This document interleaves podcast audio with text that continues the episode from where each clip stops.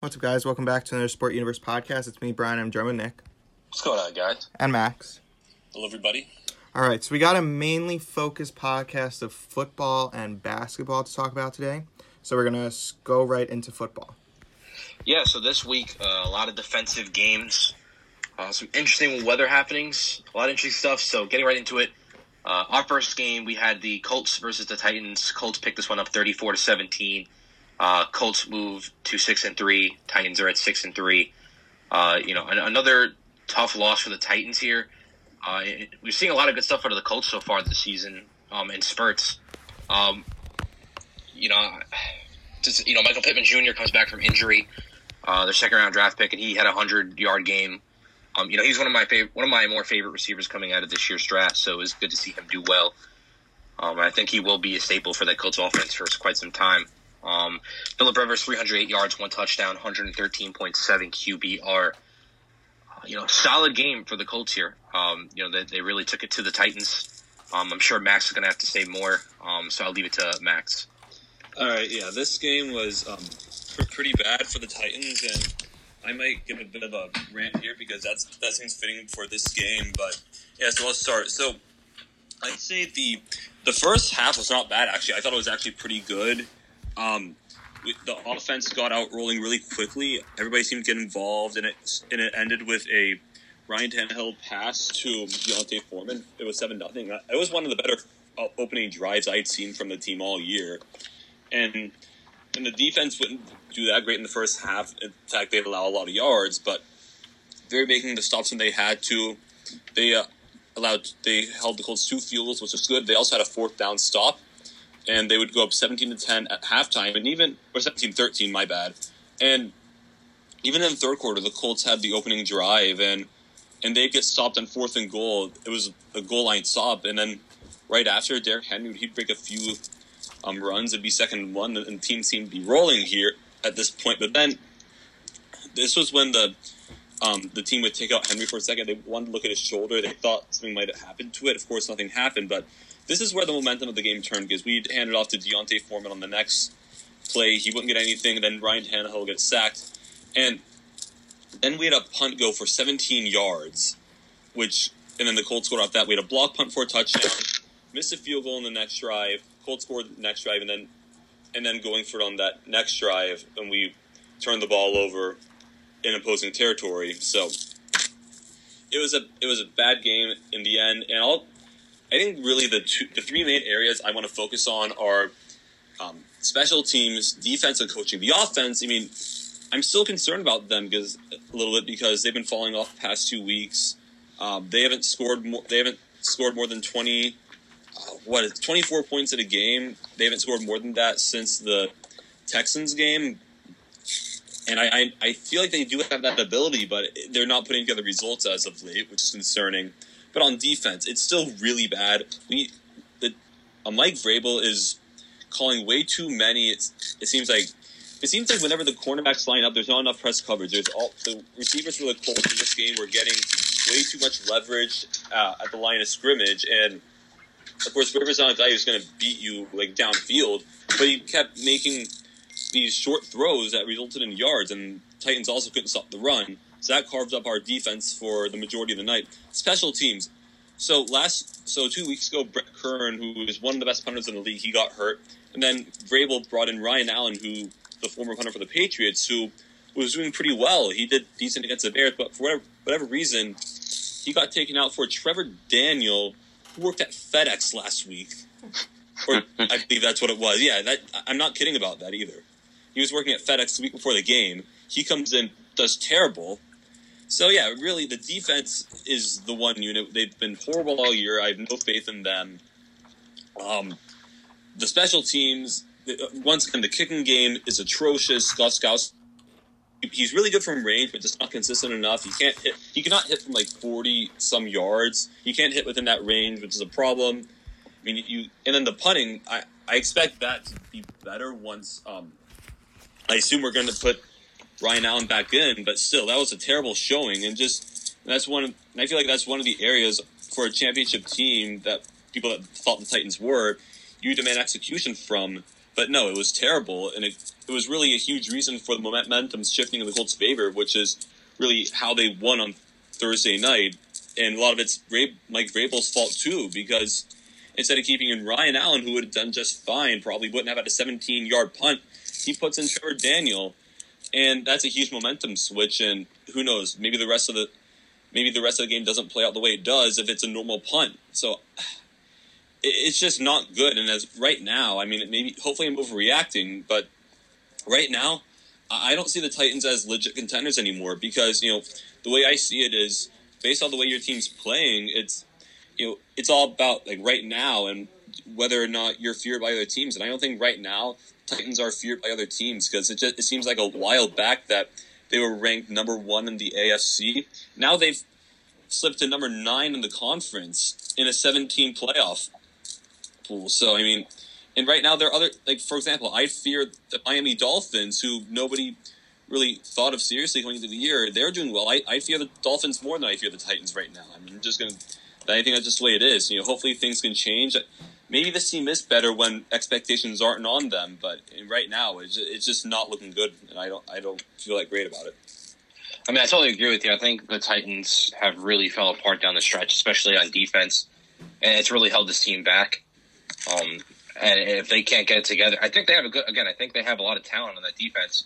But they got to be able to make it mesh if they're going to be legitimate contenders. I will. I will say, you know, the the winner, the loser rather of the Titans Ravens game this weekend's in a lot of trouble. You know, looking at the Ravens Pats game last night, you know, they were. It, was raining, to be fair, but they were beating the the Ravens for a while. Their offense was carving up the Patriots' defense with a lot of the same stuff that the Colts beat the Titans with. There was a lot of you know short passes and runs. So I think, and I think Mike Vrabel has hinted to this week in practice, practicing with a lot of press coverage, which is good because I that's certainly for a quarterback like Lamar Jackson, he's going to be tough to beat. You know, re, he's not going to be able to have that check down option which he needs. So hopefully that comes into, hopefully that changes things. But I want to see some results. Mm-hmm. I totally agree with you. Um, so moving on from there, uh, the next game that we had was the Browns and Texans. Uh, really defensive game here. Uh, t- Browns wind up, wind up winning it uh, 10-2-7. Uh, Browns are now six and three. Texans are two and seven. Uh, Texans continue to struggle down the stretch. They don't really have an identity, as we've mentioned. Um, you know, beyond Deshaun Watson, they really don't have much going for them. Um, and then the Browns, of course, you know, uh, they were, had Nick Chubb return this week. Uh, had a pretty phenomenal week, as we've seen Nick Chubb do since he came out of Georgia. Uh, 126 yards, one touchdown. Kareem Hunt matched that with 104 yards. Uh, you know, pretty good game, I think, for for the uh, Browns. You know, down the stretch, it was a really tough game. Um, you know, I caught glimpses of this game. The weather was really bad. They had winds of over 20 miles an hour. It was interesting. First time I've ever seen this. Uh, Texans are, are, about the, I think, 35, 40 yard line um, of the Browns, right? Fourth down. Uh, they go to kick a field goal. Again, the winds are blowing 20 yards, uh, 20 miles an hour. Uh, Texans snap the ball. They fake the field goal and punt it, pinning the Browns deep. Um, at that point, they were down by three points. Um, you know, it was seven to ten. They, they pinned the Browns deep. Uh, the Browns wound up winning at seven to ten. If they would have kicked that field goal, uh, you would have had a tie game. Maybe they would have went to overtime. Um, you know, again, really close game. I think if you're a Texans fan, you can't be too upset. Um, with you know, I think objectively the Browns are the better team here. Um, it really comes down to uh, execution, which the Browns have been very inconsistent on throughout the entire year. Deshaun Watson finishes with 163 yards, one touchdown, 95.4 QBR. Um, rushing wise, nothing special for the Texans. Passing wise, nothing special. Again, pretty defensive game, which is really aided by the weather. Um, again, Browns had a lot of rushing yards, not a lot of passing yards. Um, you know, and then I, I believe those at the last play, Nick Chubb breaks a big yard and steps out of bounds. I think on like the one yard line. Uh, so a lot of fan, fantasy owners were kind of pissed about that. That Nick Chubb did not score the touchdown. Um, you know, that's about my coverage for the game. Max, what do you have to say? Yeah, I have to say that the weather is a lot has a lot to do with this game being the way it was. It, but it was delayed by 30 minutes, I believe it was 30, mm 40 minutes, and then it moves really, really quickly. It caught, almost caught up with the other games in the one o'clock session just because it was moving so fast because the teams were just running clock the whole time. And you know, looking at the two teams, yeah, the weather's bad, but looking at the Texans, I thought they had, I thought they would upset the Browns in this game. As I thought, you know, looking at Deshaun Watson, I really don't think the Browns are that good of a football team as we've seen.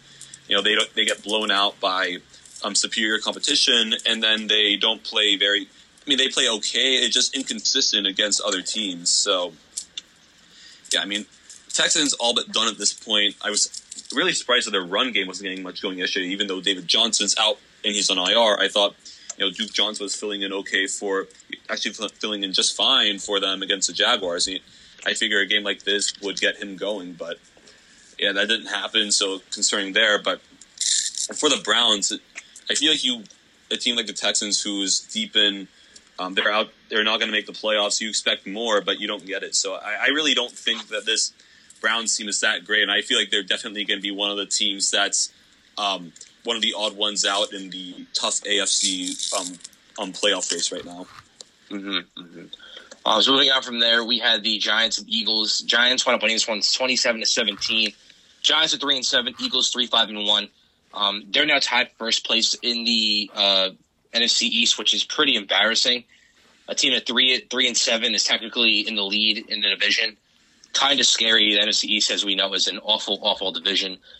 Um, you know, I don't think the Giants played a great game here. They played with a little bit of heart, and they came out with a win.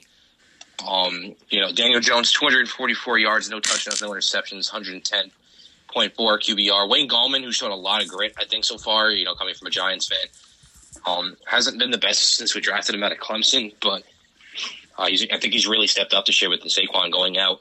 Uh, Wayne Gallman, 53 yards, two touchdowns, was able to punch it in twice. He also had a rushing touchdown from Daniel Jones. Um, Receiving wise, nothing special. Darius Slayton, 93 yards. Um, and then we're looking at the Eagles side of things. We had Carson Wentz, 208 yards, 77.2 QBR. Uh, Miles Sanders, 85 yards on the ground. You had Boston Scott with 63 yards and a touchdown. Um, you know, I, I, just I just think that you know Travis Fulgham, eight yards.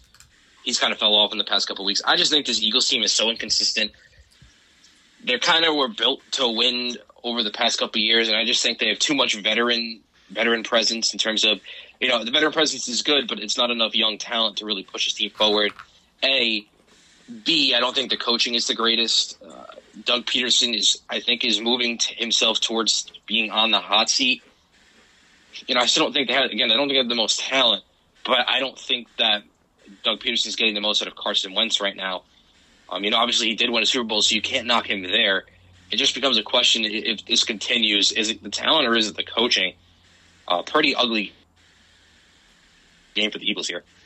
I think also one of the questions you need to bring, just be brought up for the Eagles is um, who, who's their strength and conditioning coach? Who's training these guys in the offseason? Like, yeah, the, there's a COVID COVID stuff this year, but th- these guys get injured every year. Like their entire, just about their entire offensive line is not playing, and you got all kinds of guys all over the roster down with injury, and something needs to be looked at there. Like these guys clearly have not been trained well enough in the offseason because they just keep getting hurt.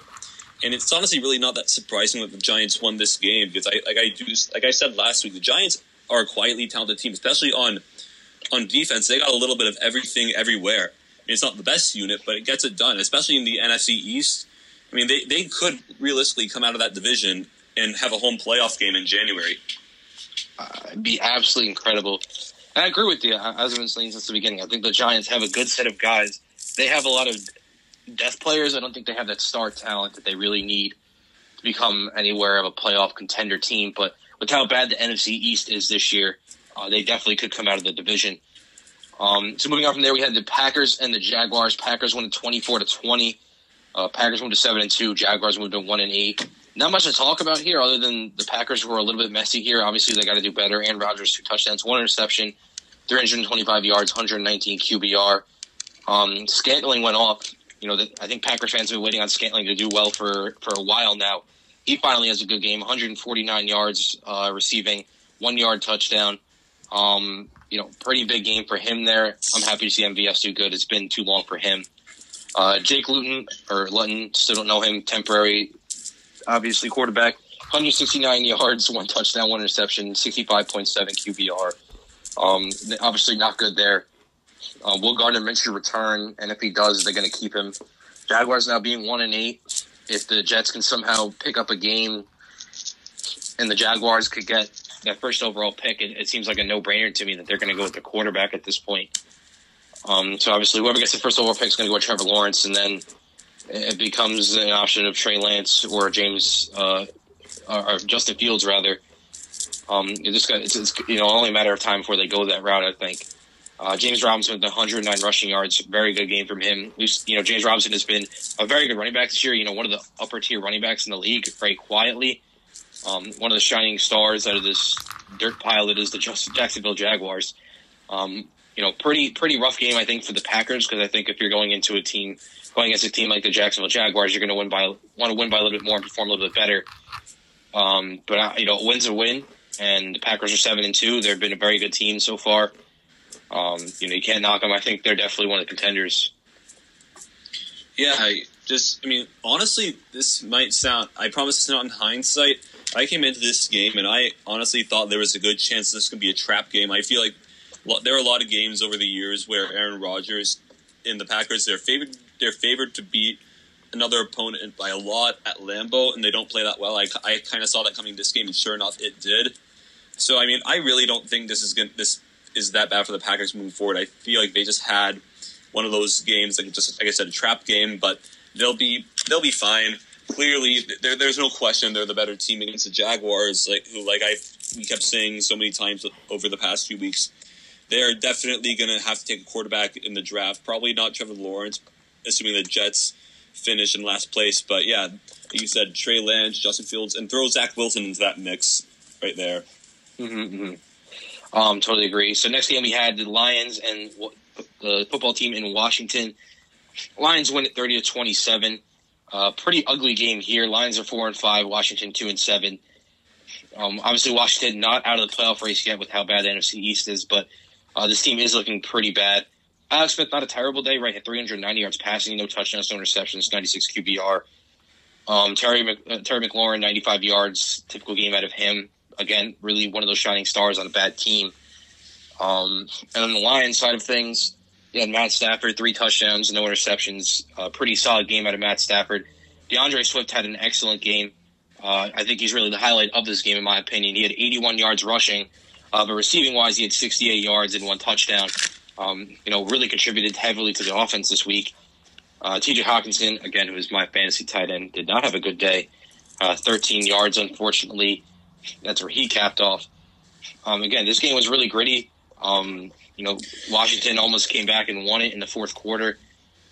Um, Lions hold on. Again, Lions are one of those middle of the road teams that were just not enough consistency out of them. You know, beating Washington is cool and all, but uh, being four and five and only beating a team that's as bad as the bad of a place that Washington is in right now, you're not going to get anywhere uh, sitting like that. Um, so I really don't know what the answer is there. And obviously, Washington is still in that rebuilding phase uh, but not a tired, not as bad as a game as we saw out of Alex Smith last week. Uh, Max. Yeah, you know, for the I want to focus on the Lions here more than anything. So they are up twenty four to three on Washington in the third quarter, which makes sense, I guess, because they are. I, I feel like they are the more talented team, better quarterback, and but they let him back into the game. They the um, Washington tied it up. Detroit would go ahead with another field goal, then be tied up again. Then, of course, the Matt Prater kicked the game winner for the Lions. It's just one of those games where I feel like the Lions are going to look at where it's like, hey, we won, it's all good, blah blah. But you just let one of the worst teams in the league almost come back on you. You you almost choked again. You did it in Week One against the Bears, who have a terrible offense, and now you almost you you nearly lost. You had to kick a game-winning field goal to beat Washington when you were up twenty-four to three in the third quarter. I mean, that's just not acceptable. And how many more indicators do we need? Like I say every week, just about how many more indicators do we need to show that the Lions are not going in the right direction? Like, how do you almost lose to Washington after being up twenty-four to 3 mm-hmm. I totally agree with you. I, I, I think Patricia's got to go. Um, it's only a matter of time, hopefully, before the Lions do decide to do that. But we'll have to see. Uh, next game we had was the Panthers and the Buccaneers. Uh, Buccaneers won this one 46 to 23 in a pretty convincing fashion after starting off pretty slow. Um, after an abysmal loss last week to the Saints, the Buccaneers had to bounce back here. Uh, and they did. You know, it started off slow at first, but uh, in the end, they really dominated the, throughout the throughout the entire second half of the game. Um, Teddy Bridgewater wound up getting injured. Um, his status, I think, is still unknown. Uh, 136 yards, two touchdowns, one interception for him. You had PJ Walker come step back in.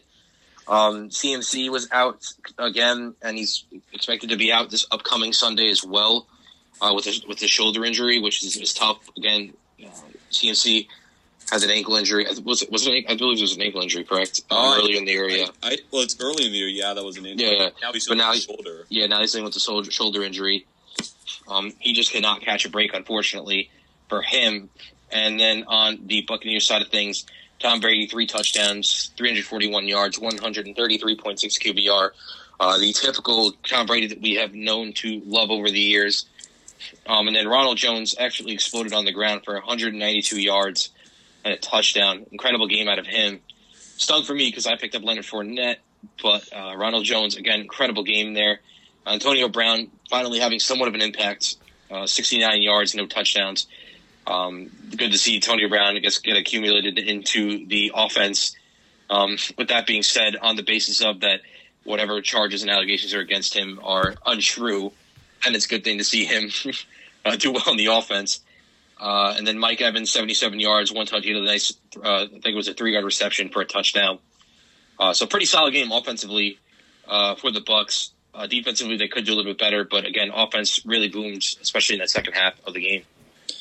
And really good job by the Bucks in this game, particularly getting um, everybody involved on offense. You had Gronk who had a touchdown. Mhm. The receiver, um, Chris Godwin had a decent game. Of course, you said um, Mike Evans, Antonio Brown, and then Ronald Jones who had that 98, 98 yard touchdown run. And he had a, a bunch more yards on the day. So, I mean, that, that's really what you need to see from an offense where everybody can get involved and it showed on the scoreboard that they had 46 points. You know, for the Panthers, I really don't, despite the lopsided score, there's really nothing for, for them to get upset about in this game. I felt like this is one of those where they really tried to hang um, hang around as much as possible. Again, they again like like I've said, they look good. The just not everything is there yet. It'll take time, but you know, it just one of those games. They're well coached and they do what they can to stay in the games, but it's they just are the worst team here, and there's nothing they can do about it. hmm I totally agree. Uh, moving on from there, we had the Raiders and the Broncos. Uh, Raiders take this one 37 to 12 in a pretty convincing fashion. Raiders went to 6 and 3, Broncos are now 3 and 6. Um, you know, I, I love this game out of the Raiders. I think it is a big statement game for them, in my opinion, by the by the amount that they won. I think also in the fashion that they won. Uh, they really were able to move the ball on the ground between Devon, uh, Devontae Booker and Josh Jacobs. You had two touchdowns from each of them. Uh, Josh Jacobs, 112 yards rushing, 81 yards rushing from Devontae Booker. Um, I think teams that, that can run the ball as well as they did in this game are teams that are able to compete for a championship. Uh, we saw it last year with the Titans. When you can when you can run the ball and the other team can stop you, it opens up a lot of avenues uh, offensively. Uh, given the Broncos are not the best team and they are injury riddled, but I think again this does open a lot of avenues for them. If they can continue to play like this, they're not going to be that mediocre team that we've been talking about. They will be contenders. Um, Drew Lock had a pretty abysmal game. Uh, you know, I think again, while as good as the offense did, I think the defense did nearly as well, if not as well. Um, you saw you saw Drew Lock throw four interceptions, one touchdown, uh, forty-one point four QBR for Drew Lock, pretty abysmal there. Um, again, uh, just a huge game for the Raiders here. I think a big statement game for them. And for the and for the Raiders, I thought they'd win this, but I mean it was more than I thought on than they would. You know, they they I mean it took them a while, but they were the better team as the game went on, and the Broncos just got tired. And, and for the Broncos now, I keep thinking, but now I'm thinking more.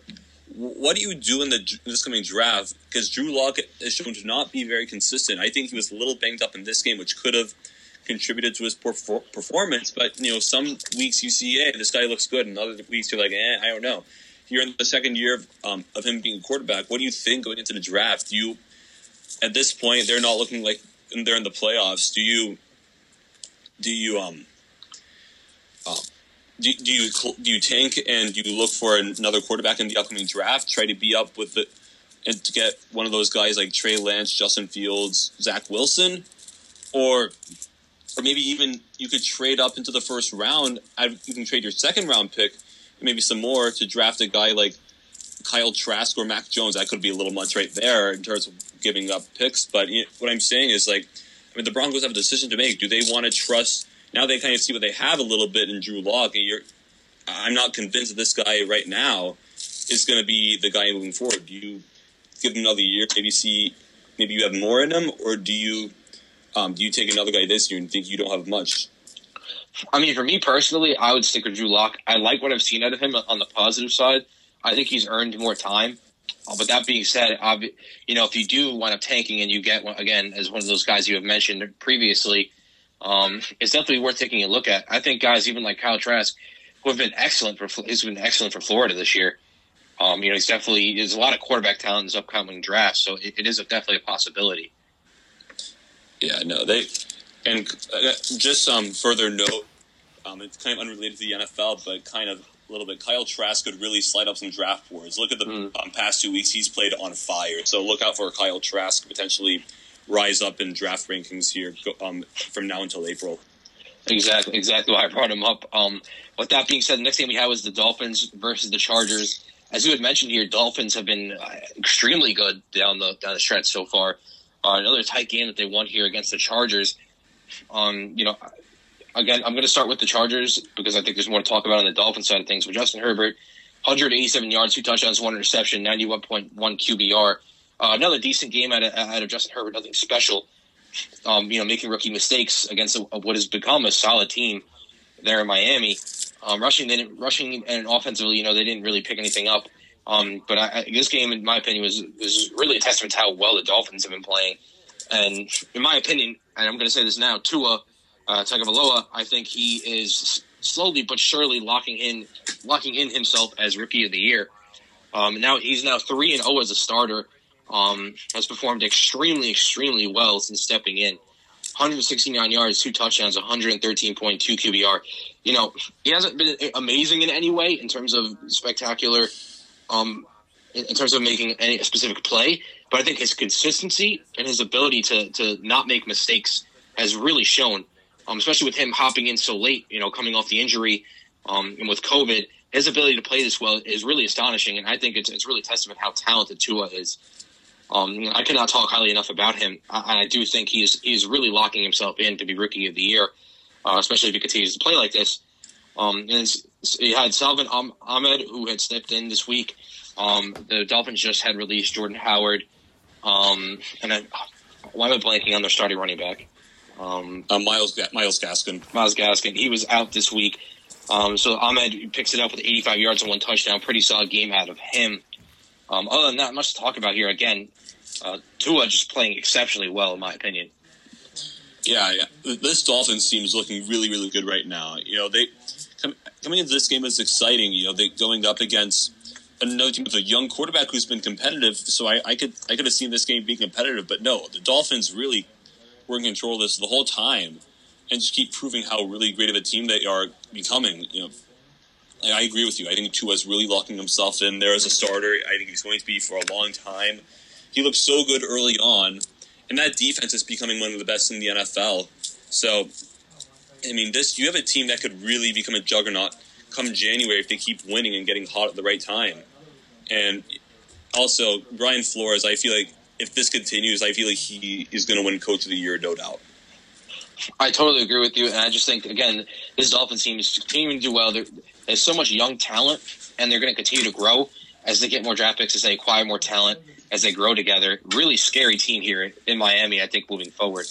Um, and that being, also, okay, also, they have they have the Texans' first round draft pick in 2021, which looks like a top 10 pick right now. Also true, and they acquired that through Laremy Tunsil, right?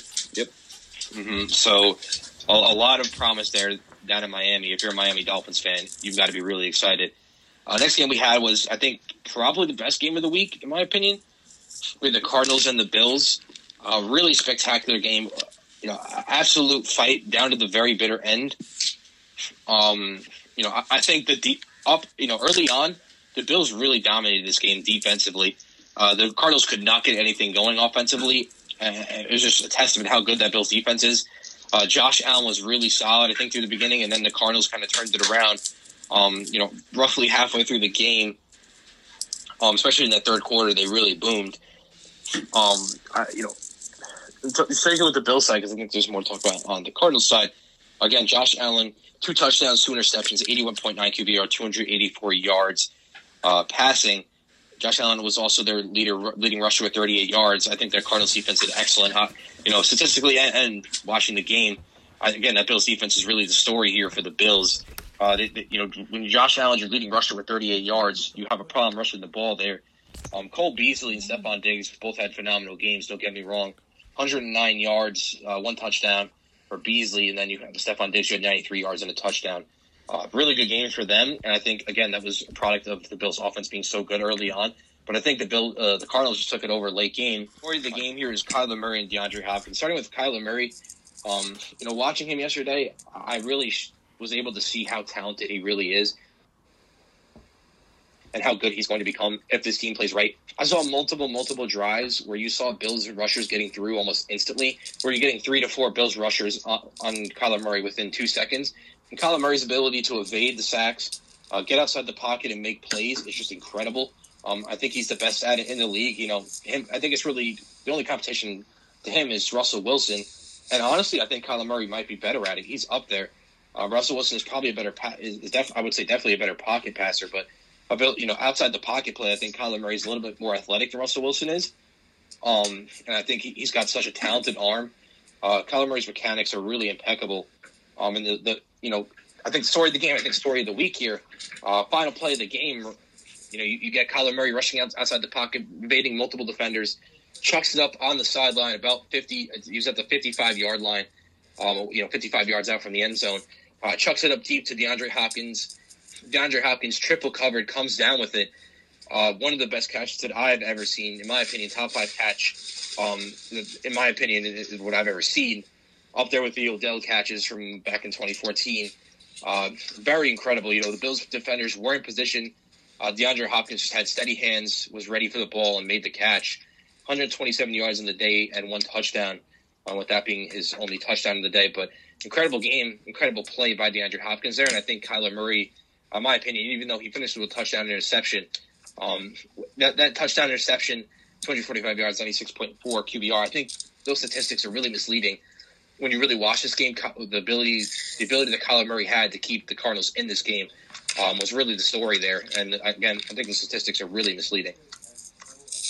Yeah, just looking at this Cardinals team, I've been saying it for a few weeks now. I don't know if I've said it here, but they look really legit at this point. You know, Kyler Murray, honestly, people don't talk about it enough, and they might start to have yesterday. He really, honestly, he kind of has that clutch factor about him. He has that it factor when it when it matters. You know, looking at him beating the 49ers healthy 49ers in week one on the road, um, beating the Seahawks in a couple weeks, I believe it was three weeks ago, it was when they were down late. And now this game, throwing the Hail Mary, which people don't say, but it was a really, really good throw by him. Kyler Murray really has, I feel like he's going to be a great quarterback, honestly. I feel like if he can be, I feel like he's been underrated by the media because a lot of people talk about his talent, but I feel like he has more of that, the intangibles than people realize. Like I, I think this guy really has what it takes to be a franchise quarterback. So, so hats off to him for his performance and abilities um, are incredible. And but, but don't forget the Bills either. You people are not going to talk about it because obviously the hail mary overshadowed everything. But the Bills look like they've won this game with about 30 seconds left. Josh Allen led a game-winning drive. It ended with 30 seconds left with a touchdown pass to Stefon Diggs. And so I mean, both te- both offenses in particular really deserve credit. You know, I think both teams are really legit. Both quarterbacks look to be the real deal. So this was so incredible games. It sucks that one team had to lose, but just an absolute thriller thrill of a matchup. I totally agree with you there. Like the the fact that one team had to lose really stunk because again, both teams are I think really good teams, really competitive game. Again, my favorite game of the week here. Um, if you're a Bills fan or a Cardinals fan, you can't be mad at, at the result here. Obviously, if Cardinals fan, you're happy you won. But if you're a Bills fan, you can't be mad here. You're still seven and three. Uh, Cardinals six and three. But if you're you know seven and three, lose a tough game to the Cardinals on, on a really amazing play, you cannot be too mad about that. Um, moving on from there, we had the Saints and the 49ers. Saints won at 27 to 13. Saints moved to 7 and 2. 49ers moved to 4 and 6. Honestly, I don't think there's much to talk about here. You have a beat up 49ers team against a more talented Saints team who's performed very well over the past couple weeks, have been coming really consistent. Um, the only concern coming out of this game, um, I don't think anybody anybody besides maybe Alvin Kamara performed extreme, extremely well in this game with 83 yards and one touchdown receiving and then 15 yards rushing. Um, really interesting to see how Alvin Kamara is primarily a running back, but the way that they use him, he, he's usually their leading receiver every week. Um, pretty interesting to see, you know, him leading the receiving column instead of the rushing column. Uh, really a testament to Sean Payton and his ability to get the utilization out of Alvin Kamara. I think Alvin Kamara the best utilization possible out of him.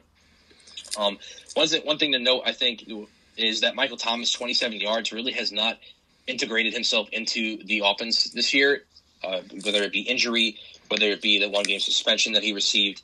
Um, you know, what, what, you know, he's out one game. I forget how the exact suspension worked.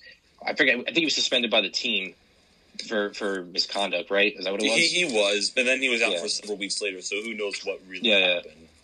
it's really tough to say, but he just has not mixed well this so far into the season. I'm so, somewhat concerned. You know, really talented receiver.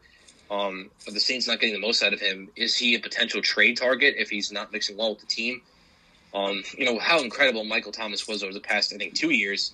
To see him not perform well at all is somewhat concerning for me. Um, but I think even more concerning, and I think we all need to send up prayers right now, is to Drew Brees.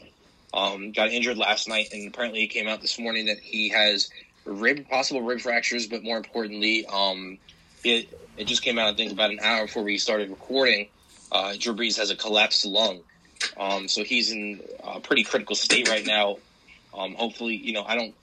I think he'll be fine down the stretch, but uh, continue to hopefully he gets a speedy recovery, and hopefully he, he you know comes out well out of that injury. Yeah, Drew Brees. I mean, it, sucks that he gets hurt like that, but it seems like he will be fine. So ho- hopefully that stays the, case. I will say the thing about um, Michael Thomas that you said. I personally think the Saints would be dumb to trade him. You know, you think about it.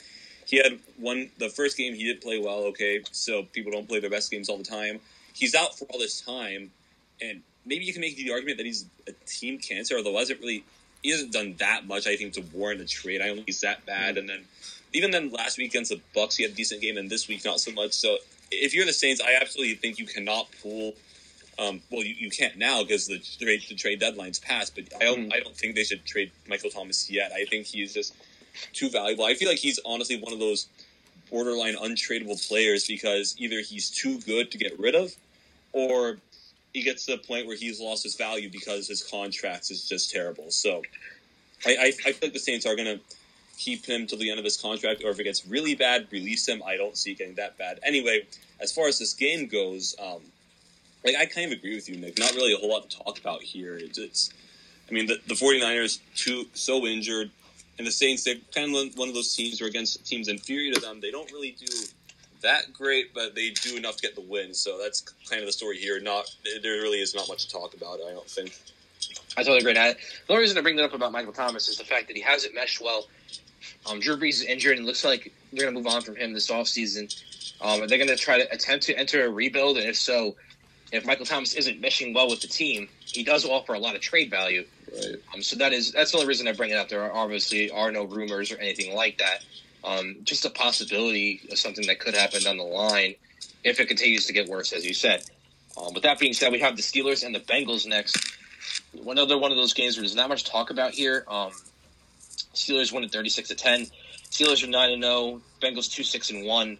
Uh, Steelers have easily been the best team this year um, so far. Ben Roethlisberger, four touchdowns, zero interceptions, 117.2 QBR, 333 yards. Uh, Diontae Johnson went off, which stinks because I was going against him in fantasy this week. 116 yards, one touchdown.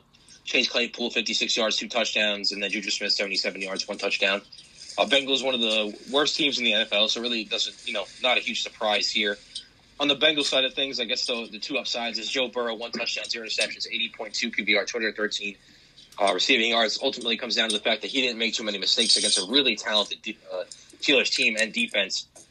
Um, and then receiving wise, you had Tee Higgins, who's performed really well and, and meshed really well um, with Joe Burrow so far, and has got 115 yards with one touchdown. Little Clemson LSU connection, even though you consider the rivals, they've connected very well for the Bengals so far, and I think it's really promising for them moving going down the line.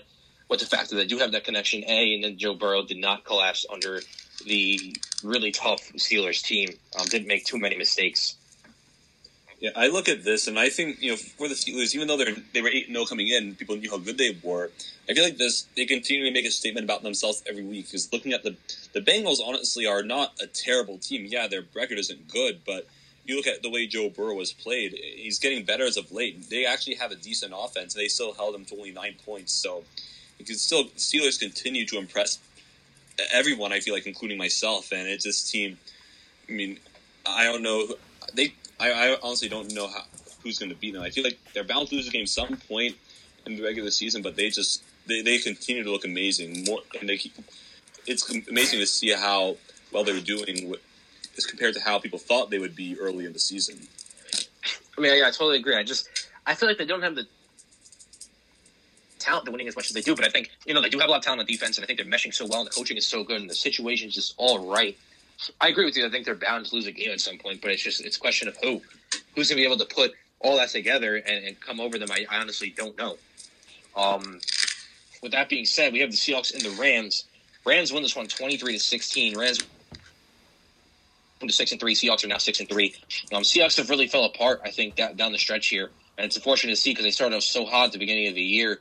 And the Rams, who I thought were going to be the worst teams in the league this year, have continued to prove me wrong. And uh, I'm glad for the Rams and the Rams fans. Uh, Jared Goff, 302 yards. We have 105.5 QBR. Um, didn't really get much on the ground game. Um, but obviously, you know, passing game, not much there. Uh, this game was uh, honestly uh, big. Uh, sorry, you did have a little bit of rushing. Uh, you had two touchdowns from Malcolm Brown. I apologize. 33 yards. You had Darrell Henderson with 28 yards and a touchdown. Um, ultimately, I think the Rams defense is really the story here, able to shut down the Seahawks as well as they did. Um, Russell Wilson, I think, had his worst game of the year 248 yards, uh, two interceptions, 63.2 QBR. Um, going into the playoffs in fantasy, me having Russell Wilson, it's really sad to see that he has continually performed uh, worse over this past couple weeks. And the defense has been pretty abysmal, too. Uh, DK Metcalf was absolutely shut down by Jalen Ramsey. Um, 28 yards receiving, that is it. Tyler Lockett was their leading receiver at 66 yards. Alex Collins, who stepped in obviously uh, this week with Chris Carson still being out, uh, he got the majority of the carries. Uh, you, you, saw him with 43 yards and a touchdown. A solid game out of Alex Collins. Other than that, much talk about. The Seahawks are starting to concern me at this point. Um, Rams are proving me wrong. Max? Yeah, the Seahawks are like the Titans are kind of another one of those teams that's kind of going through it right now. Kind of same but different reasons. Um, you know, you, they've had to deal with it wasn't a big problem yesterday. But they had to deal with a um, bad defense. One of the historically speaking, in terms of stats, going to be one of the worst, maybe the worst defense of all time if this stuff keeps up. And then um, Russell Wilson, it just seems like the past few weeks he's not been himself. He's throwing a lot of critical interceptions. Uh, it started back in that um, um, Cardinals game where they mm. They collapsed near the end, and you know, against the Rams, who sneakily, but some people may not realize, but they do have one of the top three ranked defenses in the NFL, and it makes sense. You know, with guys like Aaron Donald, um, Leonard Floyd, who I don't know why the Bears released, um, Michael Brockers is another good um, D lineman, and Jalen Ramsey on the outside. I mean, they have pieces, but I feel like what's really bringing this team together is their head coach Sean McVay. You know, he he got, got a reputation for being one of the hotter coaches in the league. He came out a couple years ago when the Rams were not going to be anything, and they did well. They won their division. Um, he's been doing well ever since. A bit of a scare last year, but he's doing.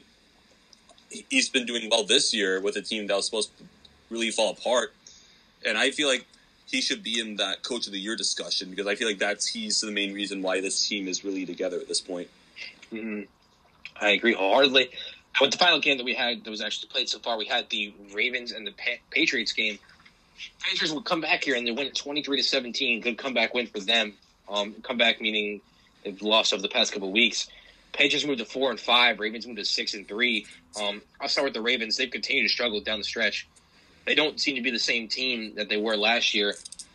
Um, I can't really tell you what it is. I think that they've had bad locker room juju since Earl Thomas uh, was, was released by the team. Um, and since then, just, I don't think it's been the same. Calais Campbell's been out.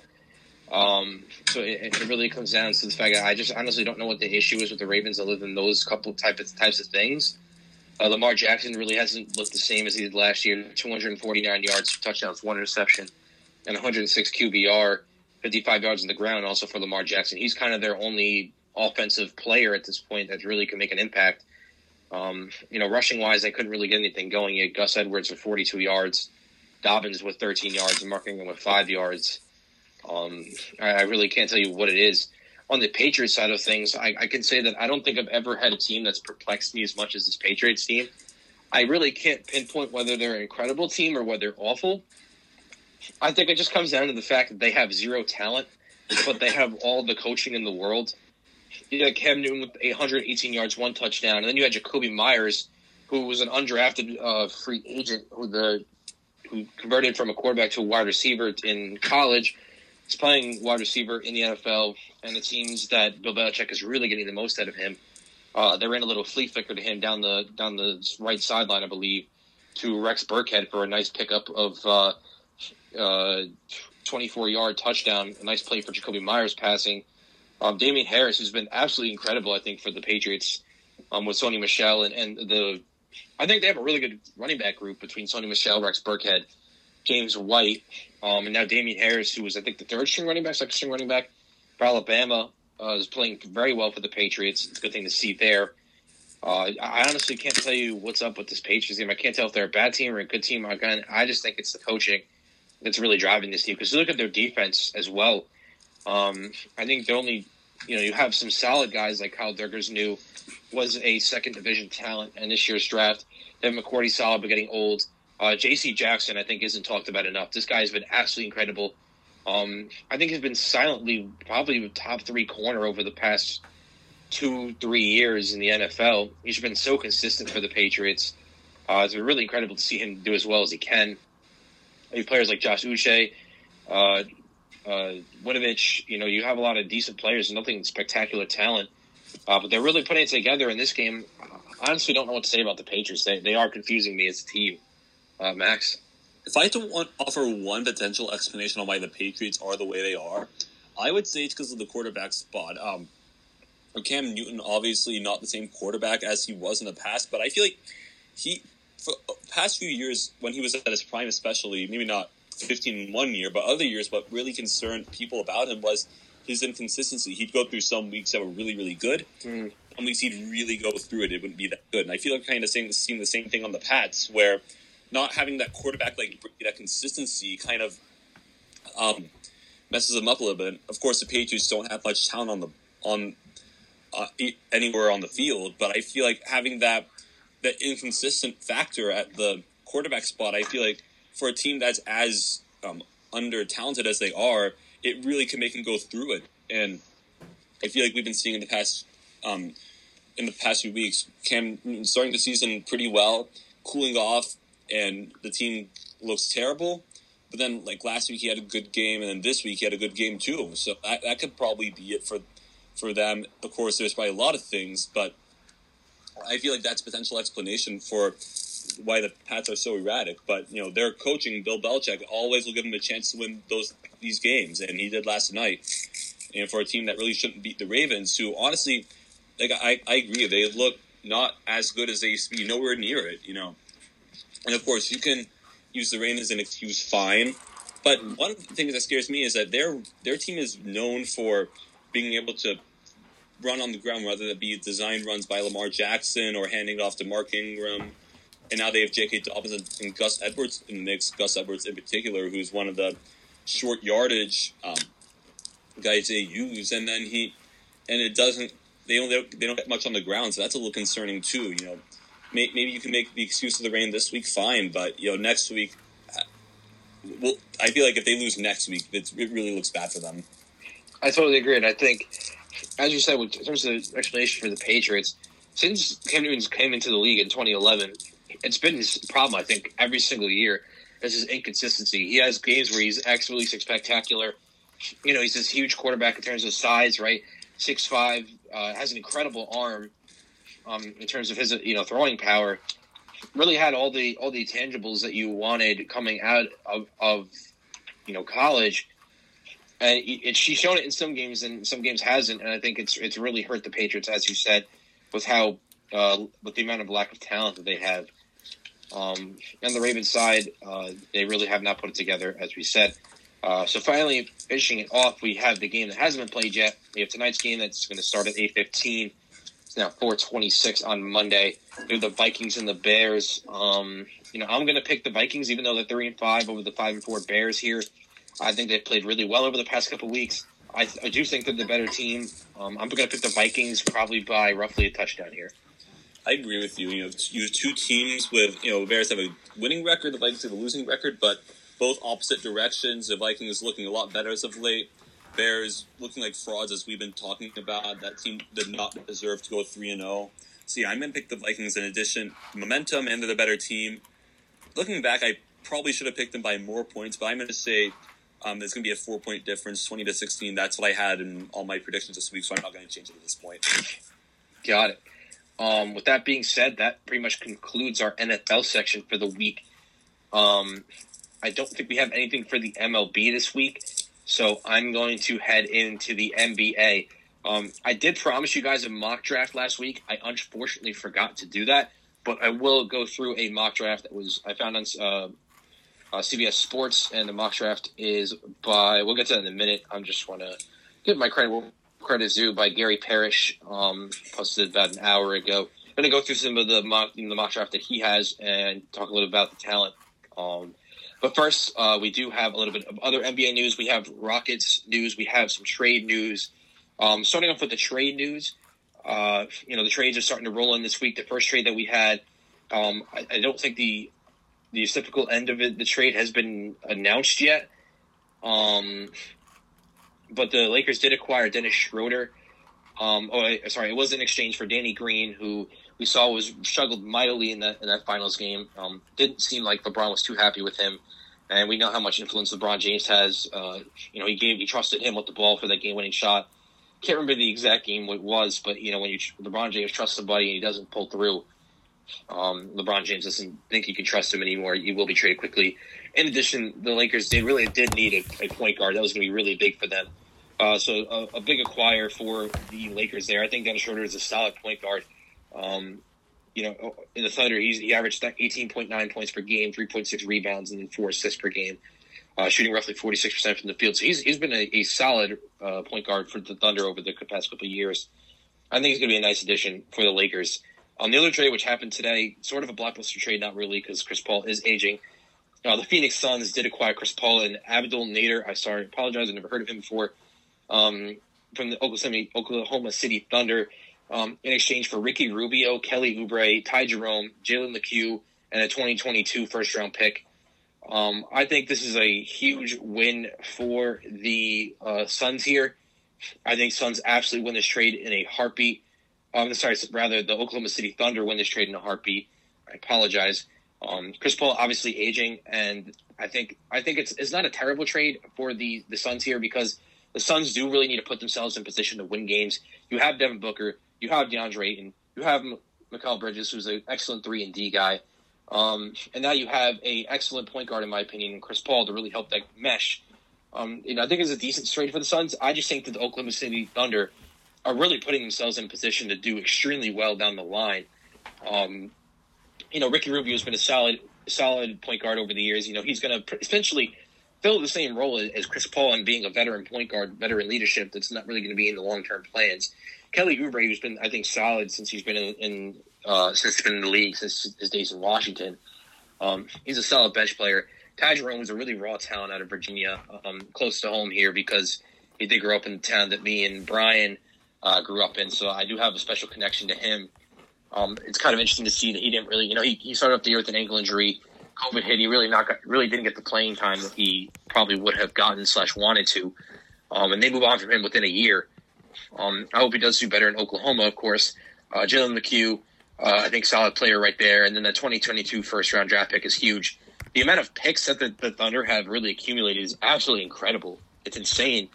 Um, they're going to have such a, you know, I think at some point they're going to be able to essentially wipe their ros- roster clean of any expensive contracts and have nothing but first round draft picks to really fill out the roster. It's going to be incredible. Um, you know, now that I've covered uh, both those trades in terms of Dennis Schroeder and Chris Paul, those are the only two trades so far. Um, Brian, do you have any comments on those trades? Um, not really. No. I like what gotcha, I gotcha. like what the Thunder okay. are doing by getting all those draft picks because I think that's what a lot of teams just have to do, and it's just the smartest move for them to mm-hmm. make again, I think they're going to be in such a good position when they decide to rebuild. Uh, it's going to be pretty incredible to see what they do with all those draft picks. Right. Um, and then other news, we had we have are having a current Rockets meltdown, which is unfortunate with me being a Rockets fan. Um, early this week, it came out that Russell Westbrook had requested a trade. Um, mixed rumors. Russell Westbrook had commented on Instagram that those those rumors are false. Um, we did also hear at that time, um, this again, this is about four or five days ago, uh, we also did hear that uh, James Harden is still locked into the Rockets. Um, and with Russell Wilson, uh, Russell Westbrook, rather, uh, you know, declining those rumors, saying they're not true, it seemed like the Rockets were in a decent position because at the same time that uh, Russell Westbrook came out, there was trade rumors with uh, there was rumors that Austin Rivers was unhappy, PJ Tucker was unhappy. Um, you know, the entire team's collapsing. It kind of died down. It seems like you know PJ Tucker had posted on Instagram a, a big uh, the blue hat emoji, which essentially means cat, which means you know it's lying. Um, they were lying that the rumors aren't true. But then today, uh, another secondary meltdown, which is probably worse than the first one, because I think I don't think the Rockets necessarily need Russell Westbrook. I love Russell Westbrook. I just don't think he fits perfectly into our system. You know, why if we can get trade value for him, and I think it's equivalent to what he's worth in terms of you know a potential trade was the Knicks. That's what came up, right? Knicks were to trade us R.J. Barrett, who I think is a, a rising talent in the NBA. We really don't know where he's going to land. Plus, maybe the eighth overall pick. You know, I think it's enough talent in exchange for the Rockets I don't think it's a great trade for the Knicks, but I do, you know, I think they need to focus on building young talent, not picking up somebody an older player like Russell Westbrook, who honestly will lead the, in my opinion, the Knicks to a playoff spot. Um, but do, do you really want a 32 year old declining point guard when you're in a rebuild for as rebuild as long as um, the Knicks have been? You know, not to top on top of that, you have that huge contract that Russell Westbrook has. It just doesn't make a lot of sense to me for the Knicks to acquire him. But if if the you know if the Rockets did let's say make that trade with Russell Westbrook, it opens up a lot of avenues. You have the eighth overall pick. You have RJ, who's a really solid starter for us. Um, you could sign another superstar talent with that amount of contract space that you have left. Uh, could open up a lot of avenues.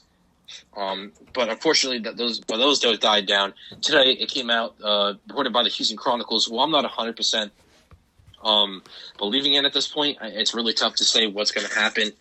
Um, you know, Russ, James Harden has been on the, trade rumor block for a while now because he hasn't won a championship.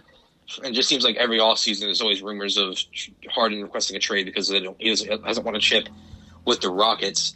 I'm not 100% believing it, but I definitely think it is possible. The trade rumor is that Harden wants out um, and that he wants to go to the, the, the Nets. It's like a done deal. He won't accept anything else. I do have a lot of problems with this. Uh, a, obviously, me being a Rockets fan, I don't want to see James Harden go. Uh, B, I think on the net side of things, how is this going to work out? If James Harden is unhappy sharing the ball with Russell Westbrook, who's a dominant dominant uh, ball, handle, ball handler, then how is he going to work with Kyrie Irving, who, in my opinion, best with the ball in his hands, right playmaker, dribbler, and then Kevin Durant, who needs the ball in his hands because he's a scorer? You know, wasn't happy with the situation with the Rockets. This is going to be happening. I'd say even worse situation in terms of him getting the ball with the Nets. I honestly, don't know how the fit works. And I think additional to that, have the contract situation. How is that contract going to fit into the Nets net space? Because you're going to have to clear nearly your entire bench for that. I'm not exactly what the Nets contracts uh, salary cap situation is, but that would be three max contracts on one team, which is really tough. You'd have to see something like the Warriors, where somebody takes a pay cut um, and I think you know, I think, I think both Kyrie Irving and Kevin Durant, they've done it in the past where you had Kyrie Irving willing to share the ball in Cleveland with LeBron. Obviously, right? You had in uh, Golden State, but then again, both of those players left those teams because they were unhappy with their situation to join the Nets. So I honestly don't understand the fit I don't understand what's going to be involved in this trade. I do expect if there is a trade to the Nets, the Nets are going to have to include a lot of first round picks and people like Caris LeVert pretty much clear out their entire bench. Um, would be really interesting. I, I, really hope it doesn't happen. You know, me as a Rockets fan and being from New York, I wouldn't be totally upset if, if James Harden's going to be traded. I do hope it is to, to a New York team because I'd honestly probably become a fan of that team. Um, it really an interesting situation there. Uh, Brian, what do you have to say about anything? Um, I did want to talk about the Knicks and Russell Westbrook situation. Then I'll get to mm. James Harden. So, for a lot of Knicks fans out there, and I've experienced this before, like when you're trading for some all star who's actually very good, um, you get excited and want that player to be on your team, and you think about the playoffs that the Knicks just seem to always not be in, and how it would be so exciting to have a player like Russell Westbrook on your team. But you also have to realize that the Knicks have traded for players like Russell Westbrook and haven't got that far either, and that's why they're in the position that they're in. I mean, there's so many that come to mind. I mean, you could even go to Carmelo Anthony, who obviously, probably out of any trades that the Knicks have made, have had the most success, but there hasn't been a championship in New York for a long time, and part of that reason is because they don't try and do actual rebuilds. They try and uh, band aid teams together with like one all star and just terrible players around him, and trading away your young talent like RJ Barrett, trading away that eighth overall pick, just doesn't make sense. And yes, I get I thinking about Russell Westbrook on the Knicks is an exciting thing, but you have to also realize what they're giving up, and that's like, I mean, they had uh, what's it called? A rebuild going when they trade before they trade Kristaps Porzingis, and now they have another rebuild going that's on the very low blocks of a rebuild. But they have to they have to start somewhere, and trading away their young pieces will just get them even lower on um, the rebuilding stages. So I don't think that makes sense to trade for Russell Westbrook. Um, unless they don't give up RJ Barrett or that eighth overall pick. But I don't think that's going to happen. Um, Next thing I want to talk about was the James Harden thing. Obviously, if he went to the Nets, um, that would be very annoying for me as a Knicks fan because uh, the Nets, I mean, they would get better to some degree, but also, like Nick was saying, I mean, James Harden on the Nets doesn't really make sense. Kyrie Irving, obviously, we talked about so much, is a player that wants the balls in his hand, wants the ball in his hands.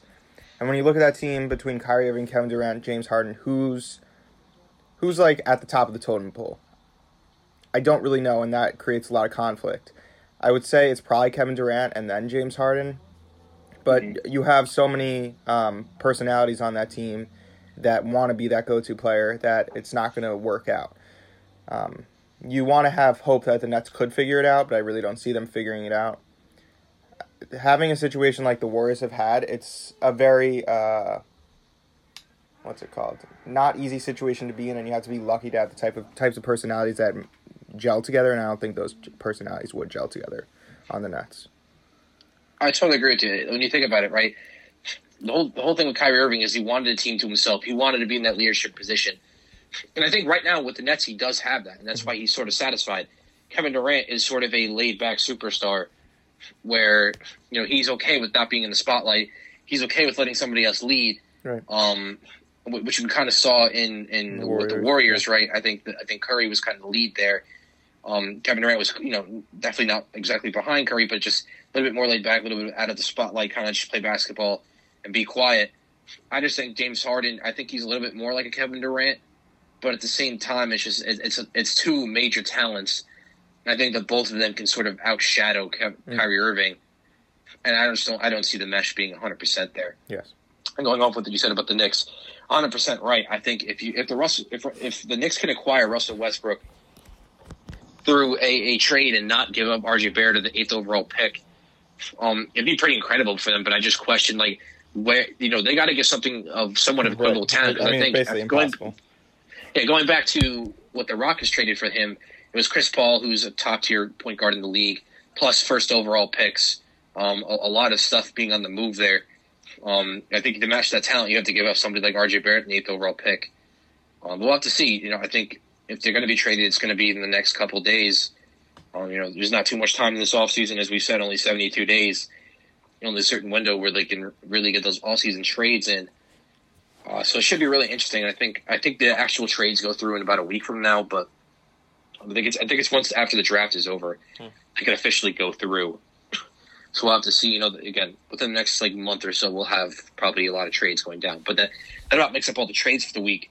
Um, going into the uh, draft, which is this Wednesday night. Again, I forgot to do the mock draft, uh, but going off of Parrish's mock draft uh, on CBS Sports, um, we have the first overall pick. We have Minnesota Timberwolves.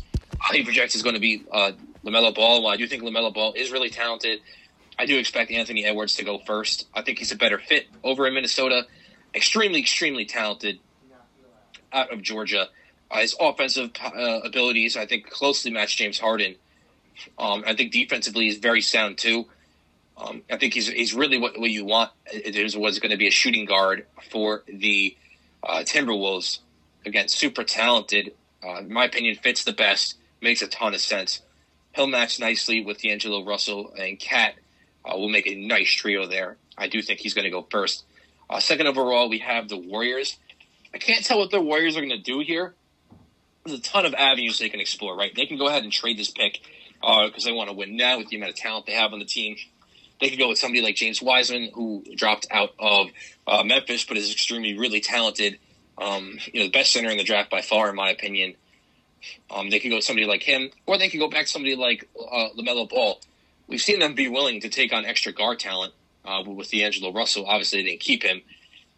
Um, it doesn't make too much sense for him to keep him, even though he's relatively young. I think if you grow a talent like Lamelo Ball, was, you know, I didn't think he was that great in high school. Um, when he went to Lithuania, I don't think he was great, but when he went to the Australian League, he grew incredibly, incredibly. Right, he went from a six foot relative prospect to a six foot six uh, point guard who's extremely versatile, um, extremely talented on the offensive end. Um, you know, I think he he could go here, but if I had to, I can't really say what the Warriors are going to do. But if I had to make a pick for the Warriors, I'd go with James Wiseman. I think it rounds out. I think it's really what they're missing is that superstar center talent. Um, and I think he'll be the one that really wells out the lineup for the Warriors. I think he's going to be the best fit there. Um, and third, we have the Hornets. Again, they lack so much talent; they can really take anybody. Um, I'd expect them to go with Lamelo Ball here. Um, if Lamelo Ball fails to pick three, it just makes the most sense. Ball's talent there. Um, not much to say about there, other than I already talked about Lamelo Ball. I think he would fit best at with the Hornets. Uh, going through pick four, I probably I'm going to have to agree with uh, Parrish here. Um, he has Obi Toppin going to Chicago at pick four. Um, you know, he was incredible out of Dayton. Um, his, his, ability to dunk the ball, eh, you know, his ability as a power forward is just incredible. Uh, six nine, really talented prospect. Um, you know, it really should be interesting because Billy Do- Billy Donovan just to take over in Chicago. It should be interesting to see how he handles Obi Toppin if he does go to Chicago. Again, really talented player there. Um, then I probably agree with him here. Um, pick five, the Cavaliers will probably go with uh, Deni Avdija. I, I, struggle with his name. I apologize. He's the best international talent.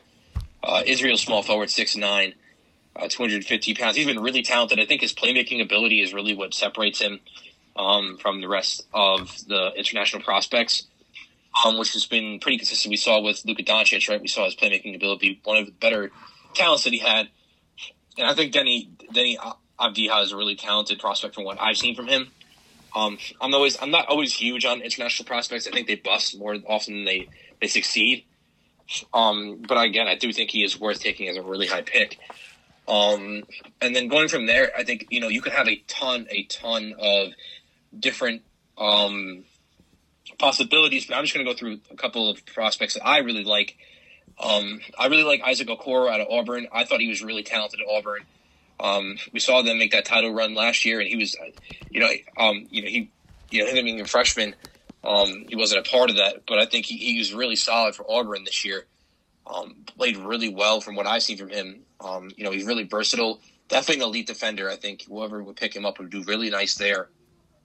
Um, I think Killian Hayes out of France is also solid. Another uh, international prospect. Um, you know, not not the greatest. I think if any team's going to take Killian Hayes, it'd probably be the Knicks because they just love their international prospects. So he's definitely a possibility. Um, Onyeka Okongwu, I really bow with his name as well. Uh, coming out of the UC, I've actually seen him play a decent amount. He's really talented. Uh, whatever team gets him is going to be in for quite the pickup. Um, you know, he's fresh. He's kind of a power forward, small forward, uh, really versatile guy. Um, shot 62% from the field for USC, so he's definitely um, could be a top five player, but he could slip, as Parrish mentions in his article. um, next player that I think is really, I think, in my opinion, he should be a top three pick in this draft. If the Knicks pick him, uh, this is at you, Brian. Be very excited. Uh, we have Saddiq Bey, small forward, who won, who was the best small forward in college basketball last year, out of Villanova. Uh, six eight small forward. Um, this guy is absolutely incredible. His ability, his his progression at Villanova is absolutely insane. Um, he, to put it in perspective, he, he's a six eight uh, small forward, extremely good defender, right? Very pretty athletic, very very fundamentally sound. I'm cur- uh, shot forty five percent from the three, which is huge coming from a small forward. And most importantly, he has the ability to handle the ball. He's very good at handling the ball. Um, So I think Saddiq Bey is going to be absolutely a talent in, in the NBA. I could see him being one of the superstars in the NBA one day. From what I, you know, again, I have a little bit of bias here because he is from Villanova, but again, really good player right there. Um, going on from here, um, just going through some of the talents, we have Cole Anthony, who did not have a great year at UNC, uh, fell a little bit, son of Greg Anthony. Um, he hasn't been going at 14, honestly, would agree, but I still think he's a really solid talent. I don't think he's up there in the top tier prospects, which he was coming into. You know, he's a freshman, uh, one and done player. Um, you know, he was projected to go top five. Um, now he's kind of the 15 middle middle of the the first round pick, and I agree with that. I thought from the beginning he was never that great, um, and I do think that he will be picked around the, that time. Um, he hasn't been going to the Celtics, which I find really interesting there because they have Kemba Walker, they have Tremont Waters, um, they have Carson Edwards. They have a ton of point guard talent. I don't know why they would take any more Cole Anthony. Interesting pick there. Uh, Patrick Willi- uh, Williams, who I think is really close to uh, OG Anunoby. Um, I always stick with his name. I'm really bad with names sometimes. Um, I think he's he's really comparable to him. Uh, coming out of Florida State, uh, six eight. Uh, you know, really versatile player. Um, you know, not great from the three, but a still decent prospect at wing. And I think we've seen a lot of solid players come out of Florida State because a wing prospects. I remember Terrence Newman was really good. Um, hasn't really made his mark on the NBA yet, but a lot of good talent at Florida State. We have RJ Hampton, who did not really play last year, um, who was going to be like a top five pick, kind of fell. Um, should be interesting to see where he goes here. Um, you know, six five shooting guard. I think he might be one of the steals of the draft if he if he comes up to the prospect that he was supposed to be coming out of high school. Um, if he comes to the middle round pick, he could be really solid. Um, could be one of the steals of the draft. Yeah, Tyrese Maxey out of Kentucky was really good. Uh, I really like him. Uh, yeah, Jalen Smith, center from Maryland, he was extremely good. Uh, this guy is going to be a really nice center. I think he's probably my number two in terms of pure centers in the draft. Uh, probably number two behind James Wiseman. You know, he, he's comparable to Onyeka Okongwu, Okongwu, but I would probably label him as a power forward. Um, I think again, one of the if we're talking pure center prospects, um, I really like Jalen Smith, Tre Jones, uh, Duke point guard. He was really good this year. I think he's one of those. those uh, he's probably going to be a late first rounder. Uh, he should be a steal. Um, I think Isaiah Stewart was solid for Washington. He's going to be solid. Josh Green, who was uh, prepared, uh, matched up really nicely in Arizona uh, with his with his teammate. I can't I'm blanking on his name right now, but really good uh, forward slash guard um, for them. Uh, Jamie McDaniels is really solid out of Washington. Um, so now we're kind of going into those second round type talents. Um, so second round talents, I think there's a lot of good second second round talent this year. Um, if you pick any of these players in the first slash second round, you're doing really well. Uh, I'd be definitely satisfied with, with, with that pick. You have Cassius Winston, who I think everyone knows him, uh, senior out of uh, sorry for that Michigan State. Uh, was really really good point guard uh, for Michigan State over the years. Extremely good leader. His playmaking ability, I think his ability to get to the rim, uh, really goes unmatched. And I think you know he's one of those players that because he's he spent all his years in college, he didn't have maybe the athletic profile that we're looking for in the NBA, but his talent and his fundamentals goes far beyond um, his athleticism. We have Vernon Carey, who is probably my third ranked center um, out of this draft, six ten out of Duke he was incredible for Duke. I honestly think that he might get picked mid round, depending on if team wants to trigger on him. Uh, extremely talented. You know, probably the best player for Duke last season. I agree with Parrish in his article. Um, so he he, does uh, provide a, a, good amount of center talent for whoever teams pick him up. Um, so going to second round projections right now, um, going through the list, you had Nico Mannion, which that was his name. Uh, he was the he was matched up with uh, Josh Green, Arizona, really good uh, player right there. Um, definitely could be a pickup, good pickup for whoever gets him in the second round. Um, going through his list, um, I like Skylar Mays. He was really good um, for LSU, uh, four shooting guard. I think he's going to be a nice pickup in the second round. Uh, whoever gets him, you have Udoka Azubuike, who was incredible for Kansas. This guy was a monster over in Kansas. I remember seeing him play in the Wells Fargo Center against Villanova. Uh, extremely talented center could, could provide a lot of talent out of the second round pick. Uh, you have Marcus Howard, who this guy, Marcus Howard, uh, I don't even know who to compare it to. He has the shooting ability of Stephen Curry, but might be better than him. his ability to score, I think, is going to be unmatched when he comes to the NBA. He's got to work, you know, he's got to work on his def- on his defensive end. But if if you're looking for somebody to put up points, Marcus Howard is definitely the guy, in my opinion, the best scorer in MB- in college basketball last year. And and if you watch the highlights of him, his ability to shoot is going to be incredible. Uh, whoever picks him, him up is going to have a, a, really good time uh, in terms of their offense. He's going to provide a lot of offensive talent. Um, continue going through the list. Uh, Immanuel Quickley, who comes, um, I, I, think he's their solid talent. Um, I think I forget. I think he's out of Kentucky. I can't remember off top of my head where he was from, uh, but he was really good. I remember watching him. Uh, very good there. Good second round draft pick. Um, Naji Marshall was incredible, right? Out of Xavier, he was really good. Like him, uh, Myles Powell, who I think he, he might get, you know, his his most easily comparable. He, you know, he's got the scoring ability nearly of Marcus Howard. He's really comparable to James Harden. He's a little bit shorter, uh, maybe not be might not be as athletic, but his ability to score and lead and play make is really incredible. Um, so again, it should be really really good draft. A lot of good talent, I think, throughout the entire draft. Um, should be interesting to see uh, who gets what. Um, I'm looking through the picks. I guess the Knicks don't have a second round pick, which is uh, they do have first two first rounders this year. They have the 27th pick uh, via Los Angeles Clippers when they traded um, Morris. So that should be a solid pickup for them. You know, they could they could reach at a second rounder. A lot of a lot of options for the Knicks here uh, for Brian. Um, yeah, a lot, a lot of good talent in the draft. Uh, Brian, do you have any comments, questions, concerns? Um, no, not really. I just hope the next. I I hope the next don't mess up the eighth pick. Again, I'm looking at the eighth pick there's a lot of places they can go. I think if you're at the eighth pick and you're the Knicks, right? If LaMelo Ball, James Wiseman, Anthony Edwards, Obi Toppin, Deni Avdija are on the board, any of those players are on the board, you take them. But then you have players like, as Parrish projects, you have Haliburton out of Iowa State, Okoro, uh, Hayes. Those are also solid picks. You know, maybe not. If I had to pick out of out of the next round of players, I don't think that are in that same tier. I'd probably go with the Okongwu from USC. I think he's going to uh, provide a really nice power forward talent for you guys. Um, or I'd go Saddiq Bey. I think those are probably the next two players I'd pick out of that next set of players. Hmm. Um, you know, so much. Oh, again, I think there's a lot of talent in this draft. Cassius Winston, Myles Powell, Marcus Howard, great, great college basketball players that I think are one of those players that because they didn't have the athletic profile, they're not going to get picked early. Spend a lot of their years in college basketball. I think all three of them are seniors. Um, I believe all three of them are seniors coming out into this draft. So, but I think their talent is is really off the charts. And I think the fundamentals is going to be great. Um, with that being said, I think that concludes our NBA section for the day.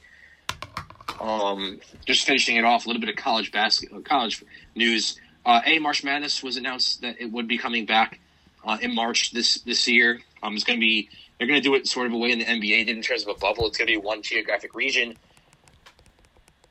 uh, leaked yesterday, or not leak, but it was announced yesterday that would, would be considered they were going to do it one geographic region. It was announced today. They kind of confirmed it. They plan to have it in Indianapolis. Um, great to have March Madness back. I think everybody loves March Madness. It's such an exciting time. You know, you have all these basketball games back to back. Um, one shot, you get one game. Really exciting having to have that back. And a little bit of college, uh, a little bit of small talk. I want to talk about college football. I personally haven't been covering it um, for a couple of reasons. B, I think we've had a jam packed schedule um, with with our podcast, and I think I, I know Max is a fan of college basketball uh, football too.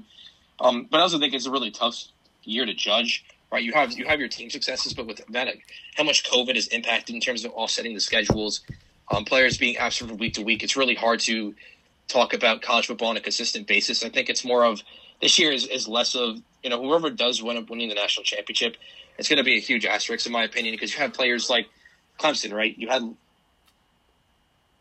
once get COVID was out. They got uh, they got destroyed by no destroyed, but they got beat by Notre Dame. Um, and we know how big of how good Trevor Lawrence is and how crucial part of Clemson is for how big how crucial the part he is to Clemson. Um, not having him for a week is really crucial. I think it's really hard to judge. You know, I think team success this year is with the offsetting schedules, but I think more so I think it's been our schedule being jam packed. So I just wanted to address that. Um, with that being said, I do think it is a great year to look at prospects uh, when you have people like, as we mentioned earlier, Kyle Trask, Justin Fields, Trey Lance, quarterback talent. You have Ja'Marr Chase coming out, Jaylen Waddle. Uh, list goes on and on in terms of talent. I think there's a lot of individual talent in terms of prospects, but I just think it's really tough to judge um, team success this year, as well as our schedule's been jam packed. Uh, Max, do you have anything to say on? Uh, actually, that? nope. I know I didn't really discuss it beforehand, but uh, actually, um, last week I was just sitting down in my room and I was going through my list of potential playoff scenarios. Do you want? Do we have time so I can go over them? Yeah, absolutely. Okay, so, so first of all, before we go into my scenarios, I just want to I'll go over the like the most likely, um, the most teams that have the best chance to make the playoffs, in my opinion. Number one, I'm gonna, gonna say Ohio State. I think has the best chance of any of these teams to make the playoff. Um, their toughest test as of um, is Indiana this weekend, who's number nine in the nation. Uh, I still think they're going to beat them, and after that, it's probably it's probably a cakewalk to the Big Ten championship. So I th- fully believe, knowing where their ranking is now, I think they're going to be in that playoff. Um, number two, I'd say I'd say Clemson. I'd give them the next highest chance because even though they had that loss to Notre Dame, um, I see them winning the rest of their schedule no problem in the in the um, um, ACC championship game, assuming it's against Notre Dame. Uh, I couldn't I couldn't see Clemson losing that game twice because number one, uh, they get Trevor Lawrence back. Obviously, number two, I thought they did. I thought they played kind of an undisciplined game that night, and they still almost won. So I I would think Clemson goes into that ACC championship game and wins it by twenty points, if not more. Um, number um, the next um, team with the next highest possibility, I think, of entering is Alabama, of course. Um, I feel like they're going to cakewalk to the SEC championship. The that game um, itself is going to be a lot a tighter of a game than I think it would. I would have said a couple weeks ago. I thought, um, um, probably earlier in October, I thought Alabama would have wiped out Florida. That is not the case anymore. I think Florida could really give them a good fight. And at number four, that spot is probably to Notre Dame, assuming they don't they their only loss to the ACC championship. So so for the first likely scenario, I say Bama number one, assuming they win out. Ohio State, assuming they went out. Clemson, assuming they went out, and then Notre Dame um, gets that last spot, assuming they their only loss is the ACC championship game, and then the last two teams out, I think, would be Texas A&M, who would only finish the season with one loss, and Florida, who would their next loss would be the um, SEC championship game, which of course would give them two losses and no chance of the playoffs. Um, scenarios two and three, I think these are you really can tie them together. It's pretty much the same, um, pretty much the same results, but you really have you'll see what I mean when I go over it. So, so the scenario is Clemson wins out and wins the ACC championship. So yeah, that stays the same. Ohio State stays the same. Notre Dame um, stays the same. They win the remaining games except the ACC championship. And in this scenario, Florida wins the SEC over Bama. Bama's only law. Florida wins out and wins the and gets a playoff spot because they win the SEC. So then Bama and then Bama misses out.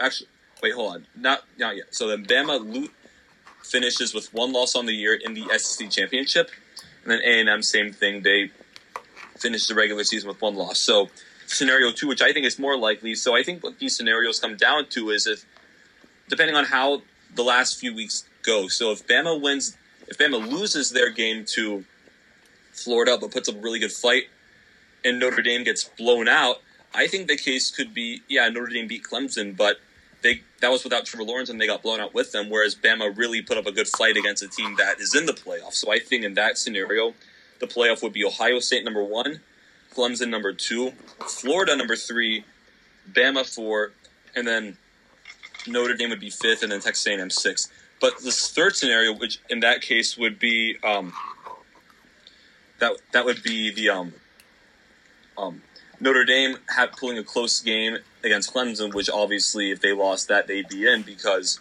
they beat them already. That'd be Ohio State number one, Clemson number two, Florida third, um, Notre Dame fourth, Bama five, and Texas A&M sixth. So then the fourth scenario I'm going to talk about is um, Bama wins out, Ohio State wins out, Clemson wins out. Notre Dame, same thing. They get the um, they lose that one game to Clemson. Florida loses that one game to Bama, and of course they're out at that point because Florida's only path is they win out. If they do that, they will be in. If not, they will not be in the playoffs. So that so the scenario is that they lose, and then Texas A&M finishing the season with one loss, and this is where things become interesting because wait, no, I said Notre in this scenario, Notre Dame gets upset in one of their remaining games because they have UNC and Wake Forest on their schedule. So those are the two games I think are most likely they get upset. So in that scenario, where Texas A&M finishes one loss, you have Bama at number one because they went out, Ohio State because they went out at number two. Clemson wins out at, and they get to number three because they went out. And then Texas A&M is the fourth spot because they finished the regular season with one regular season with one loss. And assuming Notre Dame gets upset or or um gets blown out in that game to Clemson, they're the fifth seed, and then Florida's the sixth seed. And then scenario five, which I think is really unlikely, Bama winning out, Ohio State winning out, Notre Dame winning out. Yes, I don't. I know I don't think it's going to happen, but I have to consider it because they um because they did beat Clemson once. So I'll entertain that possibility. Florida winning same scenario, winning the East but losing the SEC championship, and then A and M finishing the season with one loss. So in that scenario, get Bama at one, Notre Dame at two because they keep their spot, which what they have already. Ohio State number three, Texas A and M at number four because they only have one loss, and then Clemson and Florida below them because they have two losses. So yeah, there's a lot to keep an eye on in this playoff because real, those are the six teams I really think they're in, in the thick of things right now. Um, Cincinnati and BYU, I just the committee's made it pretty clear over the past few years that they're not going to put in teams with um, um, who are out of who are not in the Power Five. And Texas A&M, you got to watch out for them because it has done, been done before where teams have made the playoff, not winning their division, but only having one loss. And if Notre Dame gets upset, and then that'd be two losses because they lose in the in the ACC championship ACC championship game. So if Notre Dame loses two games, or Clemson loses that ACC championship game, at Florida, if Clemson loses that, but Notre Dame also loses another one of those games, that's where A and M could really come into play. So keep an eye on it. Yeah, I, I think I, I like your scenarios. Um, if I had to pick my top six teams right now, I'd probably go Ohio State one, Clemson two, um, Bama three, I go Florida four, five Notre Dame, and then six Texas Texas A and M. So I pretty much agree with your list. Um, definitely, definitely, all the scenarios are definitely promising. Yep. Yep. All right. Is that it for the college football section? I believe so. Okay. Um, so I think that ends this week's podcast. Any final thoughts, Nick? Um, no, not really. Uh, long one. I think a really interesting news week. Uh, a lot of good stuff here. Um, NBA draft this week. A lot of trades in the NBA. Uh, really interesting stuff going on in the NFL. College football is getting gearing up for the playoffs. Um, a lot of good stuff here. You know, I think it's it's less widespread stuff because we don't have as much MLB or NHL, but uh, a lot of the a little bit more detail in terms of the NFL, NBA, and college. So, uh, really good week this week. Uh, thank you guys for listening. If you guys have any comments, questions, concerns, feel free to leave them at my email at nicholascorveth10 at yahoo.com. Other than that, uh, again, thank you guys for listening. See you guys next week. Handing it back to Brian. All right. Any final thoughts, Max? No, I'm good. All right. Um, so that ends this week's podcast. Thanks for listening. If you have any comments, questions, whatever, you can DM us or email us if you want to. Um, check out our videos on YouTube, Instagram, TikTok, our website, thesportuniverse.com. And other than that, thanks for listening. Oh, wait. If you have any interest writing for us or editing videos, contact uh, thesportuniverse2019 at gmail.com. Other than that, thanks for listening.